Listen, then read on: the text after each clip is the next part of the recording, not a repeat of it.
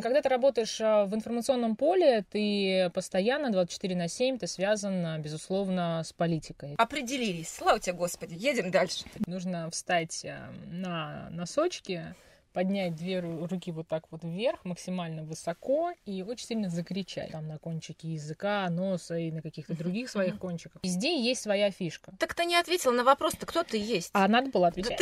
Все.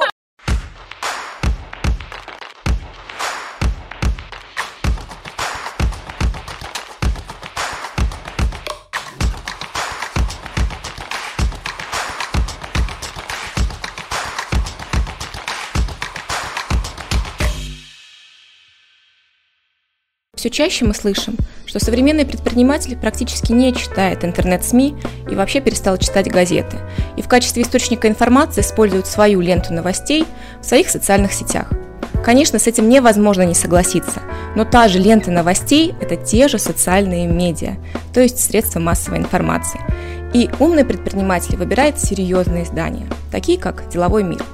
Тысячи событий, трендов, новостей, кейсов из мира реального предпринимательства. А интернет-сервис онлайн-бухгалтерии «Мое дело» несколько кликов поможет вам решить вопросы с налогами, учетом сотрудников и отчетом. Описание интернет-издания «Деловой мир» и онлайн-бухгалтерии «Мое дело» вы найдете в описании к подкасту. Подключайтесь на Практикон «Бизнес на практике» и будьте всегда на связи.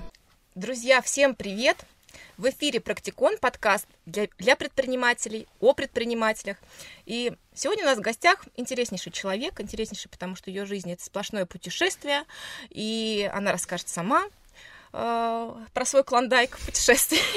Амалия Акопова, ведущая и автор программы на Москва ФМ «Дома хорошо», создатель туроператора «Бабушка Вартануш» по аутентичной Армении. Амалия, привет! Во-первых. Привет. Во-вторых, ты ничего не перепутала.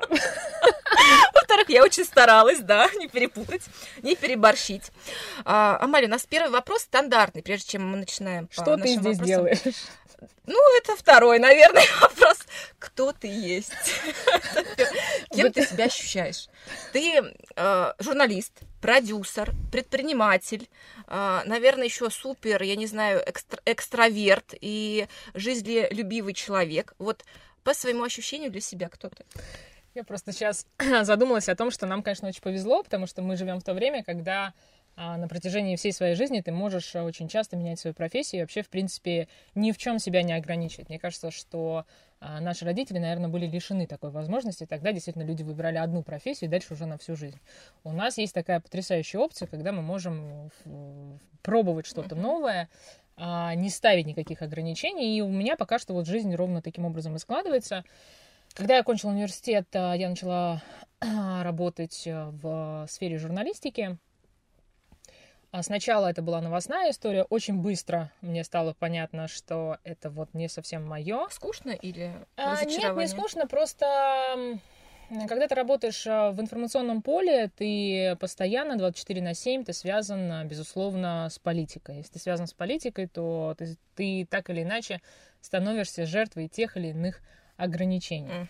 И когда стало понятно, что либо это нужно любить, этим нужно заниматься действительно профессионально, и ты должен получать удовольствие от того, что ты делаешь, либо ты просто становишься такой, как бы, вот, ну, пешкой в игре, которую ты даже не очень понимаешь. То есть это не вопрос того, кого ты поддерживаешь, это просто вопрос того, что ты что-то делаешь, но до конца, в принципе, ты не понимаешь, к чему это идет.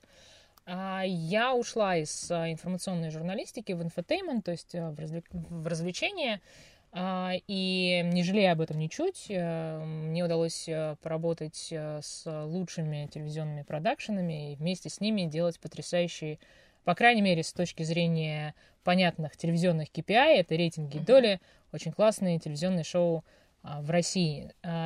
Но наступает такой момент, когда...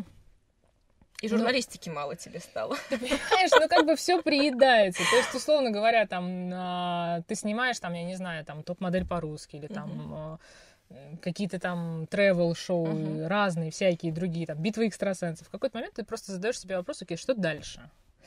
И вот на этапе как бы что дальше? Дальше нужно либо расти, и в данном случае, наверное, этот рост предполагает, возможно, там, не знаю, запуск своего продакшена или как бы своего какого-то контента. Я на тот момент не очень для этого созрела. в том смысле, что я не очень понимала, как бы, про что мне самой бы хотелось что-то подобное делать, да? То есть о чем снимать. То есть идея не созрела. Да.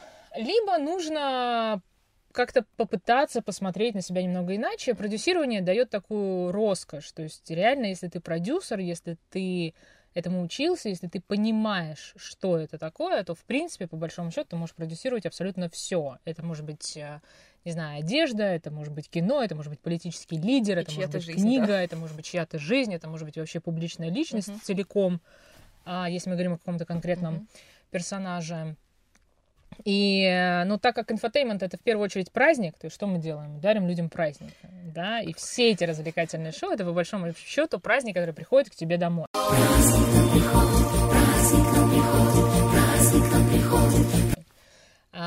И мне захотелось попробовать сделать вот этот праздник, такой яркий, интересный в виде приключений в моей родной стране, в Армении, на моей родине.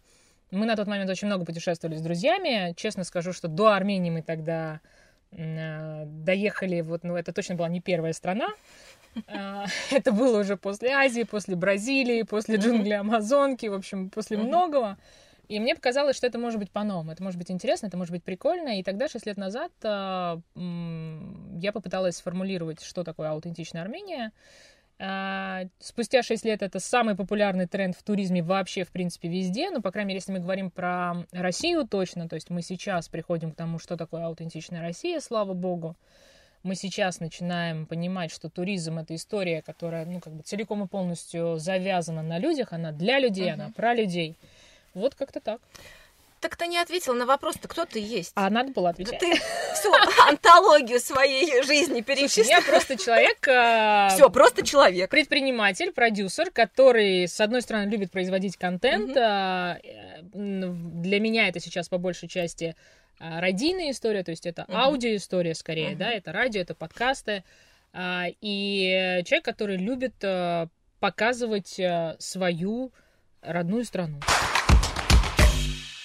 Возвращаясь к тебе уже как к предпринимателю, да, про бабушку Вартануш поговорим. Вот фундамент вообще твоей бренд-платформы и смысловое поле, оно завязано на термине «аутентичный».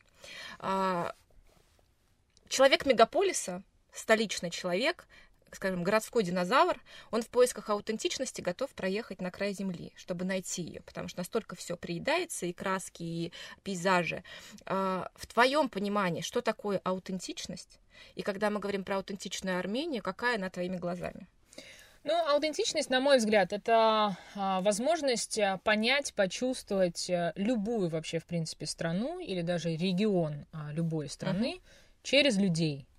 Дальше это вопрос того, какие активности ты в это вкладываешь, то есть с помощью чего ты можешь это сделать. А на самом деле люди ценят больше всего в путешествиях опыт, который они могут получить. Это может быть, там, я не знаю, кто-то может попробовать, там, условно говоря, сыграть на дудуке, кто-то может попробовать поиграть на настоящем армянском барабане дгол, понять, чем он там отличается. Я тебе потом расскажу. Не пытайтесь повторить это. Хорошо, не будем. Ну, то есть это в любом случае это про опыт, это возможность испытать и почувствовать что-то новое. Аутентичная Армения, на мой взгляд, это тот самый туристический продукт, который Армения может дать на очень хорошем уровне, потому что, несмотря на древнюю историю, богатую культуру, очень вкусную, яркую и полезную, кстати, кухню, потому что у нас не так много мучного, и у нас очень много есть овощей в кухне. Это точно. Но, тем не менее, я, правда, действительно считаю, что самое ценное у нас — это люди, и вот это общение с людьми, с местными жителями — это те эмоции, ради которых ты возвращаешься потом в эту страну. Вот, наверное, да, ты говоришь, сейчас человек, он в основе и туризма, да, нового туризма, да, сейчас это термин осознанный туризм. В одном из интервью ты говорила, что про human туризм, что вот в основе этой концепции тренд people to people. Расшифруй его, что это такое, то есть, ну, помимо классической коммуникации людей, что ты еще туда вкладываешь? Ну, смотри, век, на самом деле, букинга, TripAdvisor, там, всевозможных любых приложений, по большому счету, для того, чтобы куда-то поехать, если прям вот очень захотеть, мне никакой проводник не нужен. И тебе, и вообще никому из нас, да? То есть это вопрос времени, готовы ли мы потратить свое время для того, чтобы спродюсировать, условно говоря, все фишки, развлечения, приключения в той или иной стране. Или если мы понимаем, что мы не хотим свое время на это тратить, тогда, соответственно, мне нужно найти кого-то, кто точно сделает, но сделает так, чтобы мне понравилось. Поэтому здесь, ну, то есть это такая как бы бесконечная история проб. И тут очень сложно найти какую-то вот свою такую, знаешь, универсальную историю. То есть здесь нужно в каждой стране, действительно в каждом регионе даже, потому что, например, Россия огромная страна, и у нас очень разные регионы. И везде есть своя фишка. Очень важно просто ее найти и ее понять. То есть вот мы, например, в наши туры с большим удовольствием включаем общение с виноделами. А винный туризм — это вообще отдельная история. Мы привыкли уже ездить на винные туры в Италию, во Францию, в Испанию, в Португалию. Пандемия помогла нам понять, что, оказывается, винные туры есть и на территории Российской Федерации.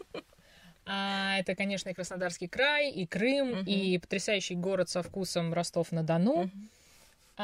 Вот про алкоголь ты сказала. На самом деле очень популярная тема. То есть всем кажется, что если это винный тур, то это такая вот, ну, попойка, условно говоря, без ограничений. Вообще мне так не кажется. Мне кажется, это что-то такое, знаешь, элитарное, вот такое светское, прям с лоском. Вот у меня ощущение. Но ну, это не попойка.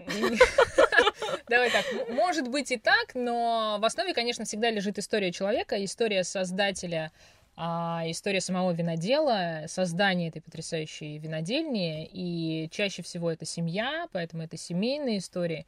То есть здесь очень много тепла, здесь очень много истории созидания. Если мы говорим про предпринимательство, бизнес бывает разным, но винный бизнес, если вот обобщать, это, конечно, очень красивая история, потому что она дает, и она очень многогранная, она очень такая объемная. И в этом ее прелесть. У нас, кстати, вот случилось такое очень приятное событие, которое мы все давно очень ждали. Сразу 3 российские винодельни оказались в списке 100 лучших виноделин мира, и это очень большая победа. Это и имени Сикоры, это и долина Левкади, и замечательная винодельня Гайкадзор в Краснодарском крае. И вот если мы говорим про опыт, по-моему, как раз это в Гайкадзоре, если я не ошибаюсь, у них есть такой отдельный...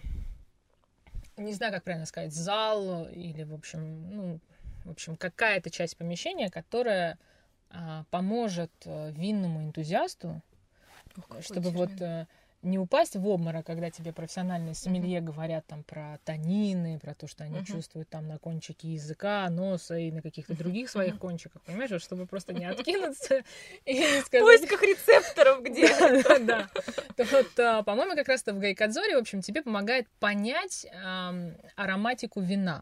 То есть они собрали любые оттенки, которые ты можешь в бокале почувствовать. И дальше ты просто можешь вот подойти, увидеть, там, например, что-то лежит в какой-то емкости, да, ты можешь это послушать. И потом уже, когда кто-то около тебя скажет, что вот попробовав это вино, он именно это чувствует, ты хотя бы не упадешь в обморок и будешь понимать вообще, о чем идет речь. Круто! Это тоже опыт. Поэтому я думаю, что основное, конечно, это то, что люди едут за опытом. В Армении вот этот опыт, он есть, и, например, у нас есть соседние страны, которые достаточно давно это поняли. Если мы посмотрим на успешный пример развития, туристического развития Грузии, потому что страна, где сопоставимо с Арменией население, если мы говорим о количестве, может быть, оно чуть больше, но это точно не в 2 раза, да? Но при этом у них совершенно другой подход к туризму и совершенно другой вообще, ну, скажем так, уровень в этом, да, то есть, если я не ошибаюсь, Грузию, ну, давай так, в допандемийную эпоху, если мы говорим про количество гостей, то порядка 7 миллионов. Это достаточно такая серьезная цифра, это в 2 раза больше, чем население Грузии. И еще нужно понимать, что есть абсолютно разные туристы. То есть тот турист, который любит, условно говоря, там пляжный отдых, ну так он никогда и не поедет... Он, значит, не турист, это просто отдыхающий. Ну нет, почему? Он турист, он же покупает туристическую путевку, он покупает туристический продукт, просто другой. Вот, например, если говорить об Армении, в Армении нет моря. И бессмысленно пытаться заменить море с помощью высокогорного озера Севан. Потому что здесь начинается, понимаешь, как только ты начинаешь врать своему гостю, вот здесь начинается уже проблема, потому что дальше это неоправданное ожидание. Надо честно сказать, окей, это страна без моря, но мы вам дадим море впечатлений, и это правда. Туры в Армению, это даже на 2-3 дня, это просто такая перезагрузка, и это такая насыщенная, интересная, интенсивная программа, что если ее правильно сформулировать и правильно ее упаковать, чтобы это не было так, что вот посмотрели один храм, потом посмотрели другой храм, потому что у меня, когда я первый раз, несмотря на то, что я армянка, я жила в Армении в детстве, но в первый раз во взрослом возрасте, там, я прилетела в Армению в 2012 году, я была, честно говоря, в шоке, потому что даже для меня 5 монастырей подряд, но это не та история, к которой я захочу вернуться, честно. То есть я хочу увидеть людей, я хочу с ними пообщаться, я хочу прийти на какую-то, не знаю, там, сырную ферму, я хочу нарисовать или там разукрасить какую-то керамическую тарелку, вести ее с собой, пообщаться с художниками. У меня очень много вещей, которые я хочу. И вообще, как бы, ну, это мой отпуск. Если я захочу отправиться в паломнический тур, ну, так я, наверное, да, ну, так я, наверное, и выберу паломнический тур. В Армении, в Греции, в России, ну, это будет мой осознанный выбор. Но если я приезжаю для того, чтобы отдохнуть и получить впечатление, ну, так дайте мне эти впечатления. Экологический туризм, да, то, что сейчас в России развивается вот эта заявка на глэмпинг-туры, на то, что у нас есть места силы, где ретрит на Алтае или еще что-то. Вот, а раскрой это понятие глэмпинг, все понимают, что это гламурный кемпинг, да, с удобствами. Почему к нам дошло в Россию это только сейчас, и в каких регионах у нас наиболее сейчас развивается направление? Ну, все, что связано с туризмом, к нам дошло плюс-минус только сейчас. Вообще нужно понимать, ну давайте будем... Хорошая скорость. Ну, подожди, могло... Во-первых, этого могло бы не произойти. Могло не произойти, действительно. Да. Вот. Во-вторых, давайте понимать, что если говорить о готовых туристических продуктах и направлениях, то мы должны понимать, что у нас их несколько. То есть у нас абсолютно готовая история — это Сочи, и спасибо Олимпиаде в 2014 году. Согласна. Кто бы что бы ни говорил, это просто такой вот прям отличный пример того, как и благодаря чему может появиться супер современный курорт, который сегодня принимает, ну, просто там уже какое-то совершенно безумное количество гостей. И что приятно, что Сочи уже выходит на круглый год, потому что если до этого у нас была ассоциация до Олимпиады, что Сочи это все-таки как бы зимний море, наоборот, то после Олимпиады мы уже привыкли к тому, что если это горные лыжи, это Сочи, если это борды, это Сочи, там Красная Поляна и так далее. Из готовых направлений это, безусловно, Санкт-Петербург, это наша визитная туристическая карточка. Если не ошибаюсь, в прошлом году Москва выиграла так называемый туристический «Оскар» и обошла в номинации и Лиссабон, и Нью-Йорк, и даже Лондон. И, конечно, огромное спасибо чемпионату мира по футболу, потому что, наконец-таки, вообще, наконец-таки нас увидели, к нам приехали. Огромное количество представителей самых разных стран и народов вдруг поняли, что пьяные медведи у нас по Красной площади не гуляют. Господи, долго у нас что-то было в головах жить, эта ассоциация. Ну, это вопрос позиционирования страны, это вопрос имиджа страны. Опять-таки, вот если мы говорим про, например, Грузию, там очень четко идет позиционирование. И это уже идет на протяжении там 30 лет. То есть вот как, ну, практически Советский Союз распался, так люди и поняли, как бы, ну, там, давай, хорошо, окей, не 30, но 20 так точно.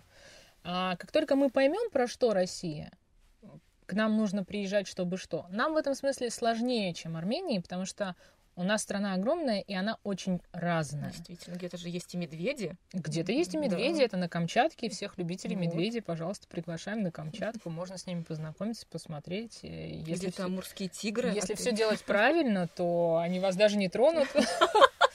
Поэтому я вот только что вернулась с Кольского полуострова, и совершенно неожиданно, то есть я ожидала там увидеть китов, и благо мы их увидели. Это очень красивое, конечно, зрелище, потрясающая энергетика. А вот медведя я не ожидала увидеть, но увидела. Увидела. Они гуляли прогулочным шагом. Да, вот. Медведицы и медвежата. Ну, да, коренные жители. Коренные, да, вот. Это ты чужак приехал на их территорию. И вот если чужак неожиданно встречается с медведем, то нужно запомнить, что нужно делать. Нужно встать на носочки, поднять две руки вот так вот вверх, максимально высоко, и очень сильно закричать, потому что медведь, когда видит зверя, ну, как бы больше себя, он убегает. Знаешь, в Калининграде была в этом году, и на Куршской косе нас тоже гид предупредил, говорит, здесь бывают, кроме лис, кабаны огромные. Говорит, я говорю, а что делать-то? Вот ты идешь и ты никуда не свернешь. Он говорит, значит, следующая инструкция. Кабаны не видят боковым зрением. Соответственно, ты несешься прямо и потом резко в сторону. Тоже метод. Да, я представила эту картину. Но просто мы к чему возвращаемся? Что у нас действительно в каждом уголке свои и животные, и флора огромная, и фауна. Соответственно, очень сложно понять характер России. Так, ну просто Россия большая, и нужно просто понимать, что у нас есть возможность, вот если мы говорим о приключенческом туризме или там про аутентичный туризм, вот здесь, ну просто нам могут предложить все и сразу, потому что каждая республика Северного Кавказа — это своя отдельная история, это свои отдельные традиции, это свои отдельные какие-то фишки, это своя кухня. Это, ну, стоит того, чтобы запланировать свой отпуск, который ты можешь сначала провести, условно говоря, там, в Дагестане, потом в Чечне, потом в Кабардино-Балкарии.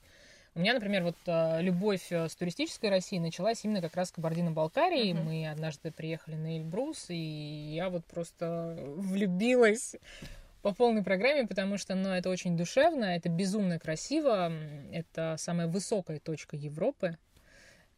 И это фантастические совершенно пейзажи, и когда все это еще дополняется потрясающей балкарской кухней. Захватило, в общем, тебя. Да, абсолютно. И вообще у нас путешествовать по стране можно много где. И приключенческий туризм в России, он, во-первых, на очень хорошем уровне, очень разнообразный и, самое приятное, очень доступный, потому что сегодня туры уже даже на ту же Камчатку, вот вопрос как бы, да, конкуренции. То есть раньше, когда это делала, условно говоря, одна или две компании, ну вот у нас и ценники были там, как бы, условно говоря, там для большинства, наверное, жителей нашей страны конские, да. А сейчас это уже не так. Сейчас можно и за 60 000 рублей найти вполне себе интересный и приятный пакетный тур на Камчатку. И то есть это уже вместе больше с авиаперелетом? Нет, я думаю, что авиа чаще всего идет отдельно. Но и авиаперелеты у нас сейчас стали очень доступны. Это и на Камчатку, Сахалин у нас сейчас по субсидиям идет, по перелетам. Поэтому путешествовать внутри России, слушай, нам бы Россию объездить, уже было бы неплохо. Вот смотри, ты сказала про приключенческий туризм. Да. Я хочу вернуться опять к трендам. Американский тренд-аналитик Мариан Зальцман в постпандемию сделала исследование вообще новых трендов не только в туризме, но и вообще в социуме. И она отметила такую вещь, что сейчас развиваются практически, есть запрос на развитие практических навыков и боеготовности. В связи с этим очень много сайтов, которые предлагают наборы по выживанию и даже туры, то есть подготовка к выживанию. Так и есть академия выживания. Люди действительно начинают жить каким-то бункерной ментальностью.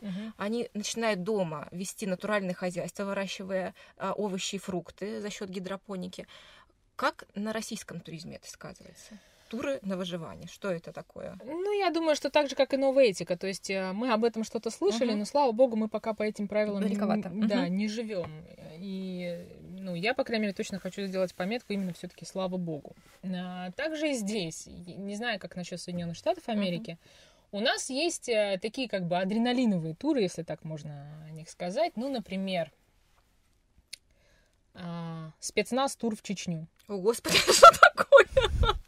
Это в качестве наставников будут спецназ, ОМОН? На самом деле это Академия спецназа. И у тебя есть возможность, независимо от пола, независимо от возраста... Примерить камуфляж. Да, и серьезно? У тебя 3-4 таких интенсивных дня, естественно, это занятие, это такая прям вот, ну, супер подготовка. Понятно, что это все как бы, ну, помещается в игру, то есть как бы мы понимаем, да, что... условно говоря, там никого не нужно убивать, никого не нужно захватывать, но это полная имитация вот всех, вообще всей вот такой вот атмосферы. Поэтому с адреналином у нас в стране, в принципе, все в порядке. Хорошо. Мы научились, наконец-таки, и адреналин уже правильно упаковывать, так, чтобы ни у кого Никто от него не падал в обморок, чтобы можно было к этому возвращаться. Мне адреналина хватает в течение дня, конечно. Я в тур за этим не поеду. Ну, видишь, ну ты говоришь, ну как бы есть люди, которые да, вот... Мало, да, маловато будет. Они хотят. Поэтому вот если у граждан Соединенных Штатов Америки... Если маловато, то есть спецназ тур. Вот, да, пожалуйста. И если американцы очень хотят потестить что-то приятное, ребят, приезжайте к нам, спецназ туров в Чечне. Мы вам покажем, как это может быть. Как это есть на самом деле. Скажи, как вообще изменилось отношение вообще к культуре туризма? Вообще, как ты сейчас охарактеризовала бы российского туриста? Вот раньше, да, это человек, которого как приезжает на пляж, ляжет как тюлень, напивается и видит море только из иллюминатора. Сейчас вот понятие «российский турист» — это...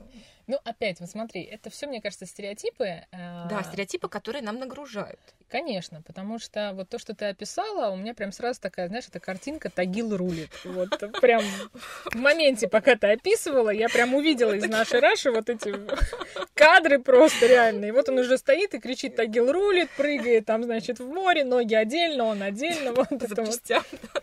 Да-да-да. Дальше по частям собирают. Опять-таки... У нас огромная страна. У нас мы разные. Мы все россияне, но мы все разные. И туристы у нас тоже разные. Отдыхать мы тоже любим по-разному. Поэтому кто-то действительно любит вот такой бездумный, ну, безбашенный отдых а-ля типа вот Тагил рулит. Кто-то любит тот же пляжный отдых, но в каких-то более эстетичных, что ли, локациях, картинках опять-таки. Кто-то любит приключенческий туризм. Ведь, по большому счету, мы-то, мне кажется, не очень сильно пострадали с точки зрения туризма по сравнению с другими европейскими странами. Потому что если ты возьмешь статистику, то ты поймешь, что больше всего в Италию приезжали русские. Да, то же самое можно сказать про Турцию. И вообще, в принципе, наши путешественники — это, ну, основная часть всех гостей практически во все европейские страны. Практически, как бы, да? Ну, или давай так, во многие европейские страны. Поэтому вот им-то как раз пришлось не сладко, потому что мы сегодня до них долететь не можем. Нам, наверное, тоже не сладко, тем, кто привык улетать на шопинг в Милан или еще как-то, да. Но, с другой стороны, вот тот самый турист уже такой достаточно, в хорошем смысле, избалованный, то есть претензионный, гость, который уже... У него есть определенные ожидания, их важно оправдать. Эти люди обратились ко внутреннему туризму. И это очень здорово, потому что у нас растет сервис. Местами, конечно, он не растет, он где-то только появляется. Растет за счет запросов, вот этих претензий, конечно. Жалоб, то есть толкает человека. Растет за счет спроса, в первую очередь. Растет за счет конкуренции. Понимаешь, опять даже возьмем тот же Сочи, условно говоря. Когда у тебя на всей Меретинке был один ресторан, ну вот они, собственно, и, что называется, не сильно парились. А куда тебе деться, ты все равно к ним придешь. Когда там сейчас через каждые, условно, 200 или 300 метров другой ресторан, ну вот да, уже, понимаешь, как-то да, вот да. Они по-другому, вот хостес уже как-то по-другому тебе улыбается, это же вот в моменте прям происходит, да, официант как-то вот с лету прям воспроизводит все меню, ну и в целом, конечно, тебе хочется во многие места возвращаться, поэтому основной вопрос — это конкуренция, вот в тех местах, где у нас пока недостаток конкуренции, это, например, и Байкал, это и Алтай, это и Камчатка. Вот там очень сложно, потому что конкуренции нет, и у собственников такое ощущение, что, ну, слушайте... И ее и не будет, и не надо ничего улучшать. И так сойдет. Нет, и так другой. Ну, как бы, все равно кто-то приедет, понимаешь? Но тут тоже важно, как бы, да, не переборщить, потому что, опять-таки, есть примеры стран, когда уже такой поток туризма, что там из конкуренции вроде как все в порядке, но там просто такой поток туризма, что они тоже считают, что, ну, слушайте, зачем париться? Ну, к нам и так 7 миллионов туристов доедет, ну, чего переживаете-то? Слушай, Амалия, как ты вообще оцениваешь? Вот внутренний туризм, можно так сказать, что он спас оголодавшего российского туриста. Ну, то есть ему было куда выехать. И люди действительно даже на выходные там в Казань, в Петербург, ну, выезжали, в Калининград. Как ты оцениваешь вообще проведенную внутри национальную программу, да, то, что оставайтесь дома, путешествуйте внутри России, относительно рекламной подачи, рекламной упаковки. Насколько грамотно была вот эта вот акция, кэшбэк, глэмпинг и взаимодействие с аудиторией? То есть, как ты думаешь, российский гражданин поверил, либо у него еще очень большие сомнения?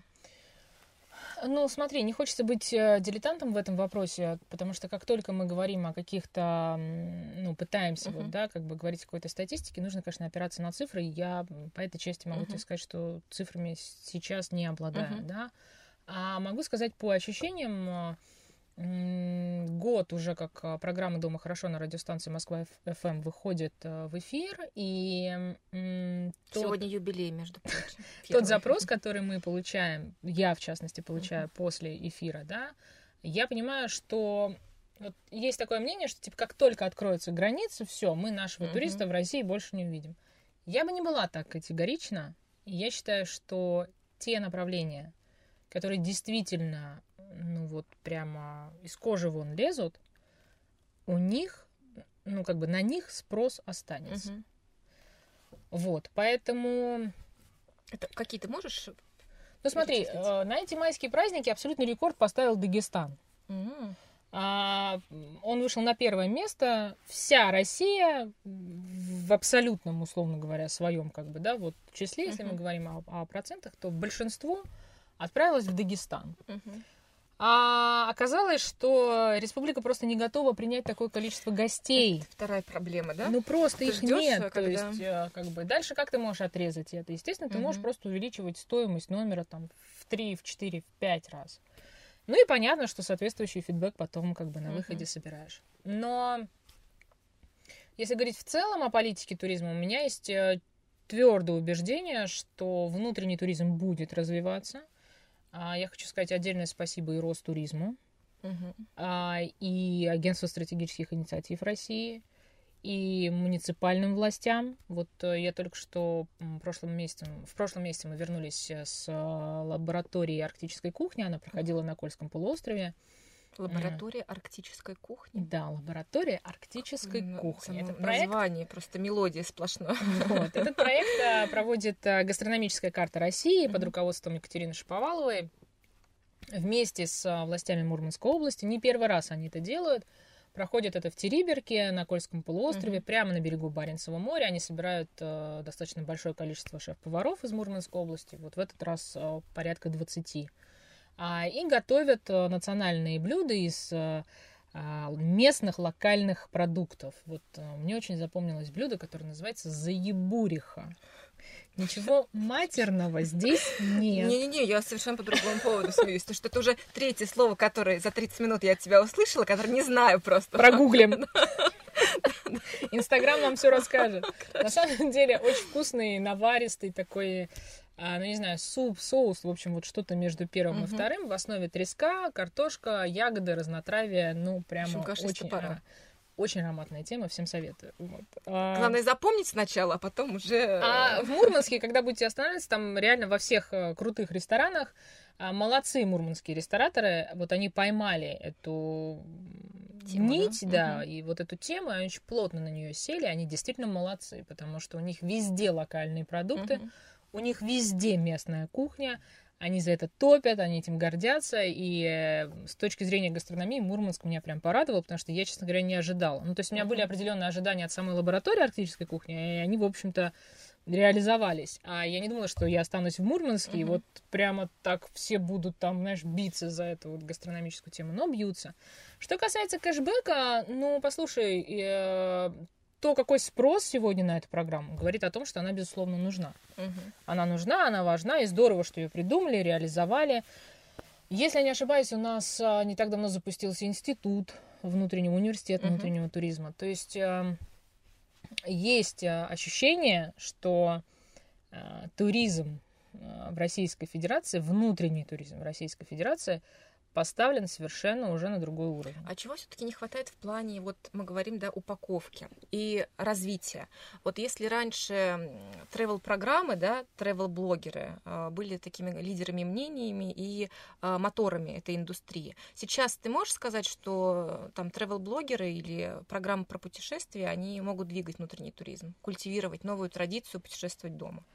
Ну, послушай, блогеры, конечно, всегда все культивируют и, в общем, привлекают, как минимум, привлекают внимание. Тут, мне кажется, просто нужно очень четко понимать, как позиционировать внутренний туризм. Он у нас про что? То есть нам нужно понимать, что это абсолютно региональная история. В каждом регионе, в каждый регион Российской Федерации нужно отправляться конкретно зачем-то. Вот Кольский полуостров выстрелил, потому что с сентября до марта, или, может быть, там, не знаю, до начала апреля, это северное сияние. А в летний период это вот фотоохота за китами. Но дальше надо понимать, что, окей, мы говорим, Кольский полуостров выстрелил, но выстрелила, если честно, пока что Териберка по количеству гостей. А у нас есть рыбачьи, у нас есть средние, с еще более космическими пейзажами, да, еще никто более фантастическими. Ну, многие знают, но, ну, как бы, давай так, некоторые знают, но тут тоже, как бы, да, вопрос. Но есть там, условно говоря, у нас там 2 глэмпинга. На рыбачьем или на среднем. Дальше что? Но могут они принять единовременно каждый из них, допустим, не знаю, 60 человек. Пусть. Дальше что? То есть это очень такой, как бы, процесс. Еще нам нужно понимать, что вот если говорить о той же Красной Поляне, вот там подошли с самого начала концептуально. Вот оно и выстрелило концептуально, понимаешь? То есть должен быть мастер-план, должно быть зонирование территории. Иначе потом вот, мы придем к тому, что, условно говоря, у нас Териберка превратится вот в какую-то такую, знаешь, не очень понятную конструкцию, где будут торчать там сетевые отели в виде там каких-то рожек, ну, высоток. Такое разрозненное всё, понимаешь? Будет. Да. Конечно, как бы вот этого не хватает. И этого в целом не хватает, мне кажется, вот именно по мастер-плану, по зонированию территории. Этого в целом не хватает у нас, вот, если говорить про внутренний туризм, везде. Потом у нас ментальность разная. Это тоже нужно учитывать. Например, жители Алтая, ну, не очень хотят, чтобы к ним приезжало такое большое количество туристов. Их это отпугивает. А с чем это связано? То есть это, как бы, уже такая на уровне психологии? Ну, послушай, на уровне психологии, на уровне поведенческой какой-то манеры, как себя ведут туристы, да, там вот мы говорим про глэмпинг, гламурный кемпинг, ну, по сути, это те же палатки, только они такие гламурные, прикольные. Ну, с комфортными условиями. Да, с условиями, со всеми удобствами, как минимум, да, как бы внутри. Но дальше мы должны понимать, хорошо, глэмпинг, предприниматель со своей стороны все сделал, то есть там чисто, уютно, комфортно, тебе хочется там зависать, да, что дальше? Там у тебя есть, допустим, какая-то баня, еще что-то. То есть вот он все, что мог сделать, он сделал. Дальше возникает вопрос вывоза элементарно мусора. Ну, да, как этот вопрос решать? Ну, логично, что до какого-то момента это вопрос или там задача предпринимателя. Но очень быстро она переходит от задачи предпринимателя уже к муниципальным властям и вообще, в принципе, к властям. И вот вопрос там мусора, ну, как бы, он тоже влияет на то, что какие-то жители просто вот смотрят на это и говорят, слушайте, а мы не хотим потом. Ну, и там очень много вот про глэмпинг взаимоотношений, там аренда земель вообще, аренда самих глэмпингов, коммуникации, инженерные вот эти все вещи. Это же то, что требует согласования, не только ты захотел, пришел, поставил. Ну, как и строительство любого отеля, да, конечно, да, это все согласование, то есть это все должно быть согласовано. Дальше уже просто вопрос, ну, как это вот в общей концепции внутреннего туризма, как за этим нужно смотреть? Ну, я согласна, что здесь как бы тема классная, и действительно можно на этнических особенностях и на феноменах, природных каких-то явлениях выстроить удивительные туры, но пока об этом никто не знает, и, надеюсь, будет Институт внутреннего туризма в этом поможет, это новое знание нам получить.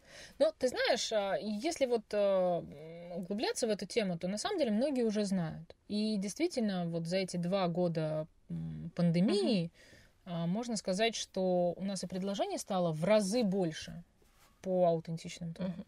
И спрос тоже увеличился. Поэтому сегодня гость очень четко понимает, что он хочет от приключенческого туризма в России, а оператор должен очень четко понимать, что он должен дать. Вот у нас времени с тобой вообще не остается, но я хочу задать вопрос и сразу же тебя вывести на такой интерактив небольшой. Ты говоришь, да, что продюсирование, вообще можно сейчас продюсировать кого угодно, даже человеческую жизнь, что ты получаешь, в принципе, от этого кайф. Как продюсер ты должна разбираться круто в теме и любить этот продукт, чтобы, когда ты мне его преподносишь, я в него тоже влюбилась. Вот я тебе сейчас дам региончик. Попробуй мне за минуту убедить, что я туда должна ехать, и что там очень круто. Карабаш. Это самый грязный город, по-моему, Челябинской области. Ну, самый грязный, по-моему, город России. Ну, смотри, давай так. С точки зрения продюсирования, задумка у тебя очень хорошая. Мне сейчас это очень напомнило отрывок, значит, Собчак и Евлеевой в концовке, когда вот это вот «давайте теперь дадим титул самому умному среди самых тупых». Ну нет, здесь только умные. У тебя уже даже концепция есть. Самый грязный город. Ну, смотри, ты понимаешь, как можно, конечно, вот левой рукой правое ухо чесать, но это будет не очень удобно. Если мы говорим, в принципе, о том, что это самый грязный город, то туда нужно делать социальные туры. То есть социально ответственных граждан, которые готовы не просто поехать и отправиться в путешествие, чтобы получать какой-то кайф, развлекаться и так далее, а люди, для которых экология значит чуть больше, чем просто как бы не мусорить, а выбросить, условно говоря, что-либо в урну. То есть туры для миллионеров, зажравшихся, их снарядить граблями, мусорными ведрами и еще за это брать деньги, чтобы... Я не думаю, что миллионеры так сильно относятся, так трепетно относятся к экологии, тогда у нас была бы другая экологическая ситуация не только в стране, а в принципе в мире, но у нас совершенно точно есть достаточно большие экологические комьюнити сообщества, и вот там, если правильно упаковать эту историю, если объяснить, какая будет польза от взаимодействия каких-то конкретных людей вот на такой-то конкретной территории, то как бы сейчас абсурдно это ни звучало, да, действительно, этот туристический продукт может найти своего конечного потребителя. Но в целом, понимаешь, ну, как тебе сказать, абсурдные задачи, они, конечно, хороши, но нужно понимать, для чего. В общем, не поеду я в Карабаш после твоей презентации, Амалия. Амалия, спасибо тебе большое. Мы с тобой на этом не закончим. Мы обязательно тебя пригласим еще, потому что мне вопросов куча. На самом деле целый блок не задан вопрос. Здорово. Это потому что трандычиха, да. Друзья, у нас была Амалия Акопова, автор и ведущая программы на Москва ФМ «Дома хорошо», предприниматель. У Амалии собственная компания, туроператор «Бабушка Вартануш» по аутентичной Армении. Амалия, спасибо тебе. Спасибо. Все, всем пока, друзья.